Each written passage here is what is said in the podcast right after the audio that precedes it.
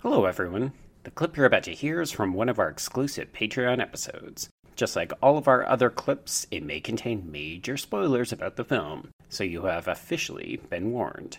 And if you want to check out the full episode, head over to patreon.com slash horrorqueers and we'll pop right up. Without further ado, here's your exclusive Patreon clip.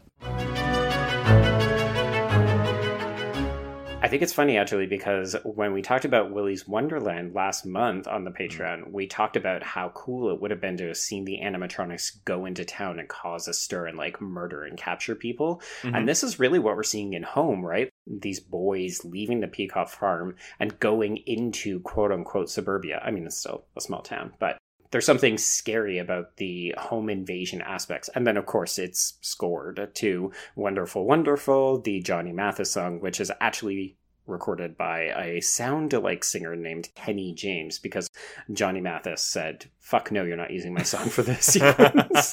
well, and what I love, so I mean, because you know, I said, oh, this this episode took references from Texas Chainsaw Massacre and The Hills Have Eyes, but Mhm. that specific scene, you know, what that reminded me of because of the use of music is Wes Craven's original Last House on the Left, which we discussed. Oh my god, two years ago on the Patreon. Holy fuck. How long have we been doing this? I know we're in our third year, Joe.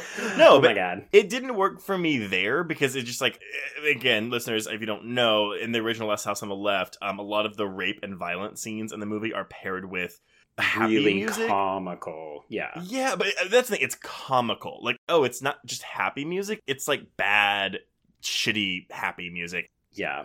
it's supposed to be like this dissonance between oh you're watching something horrific play out on screen while you're hearing something that's more jovial it Mhm. works better for me here because it's like an actually Yes. well produced piece of music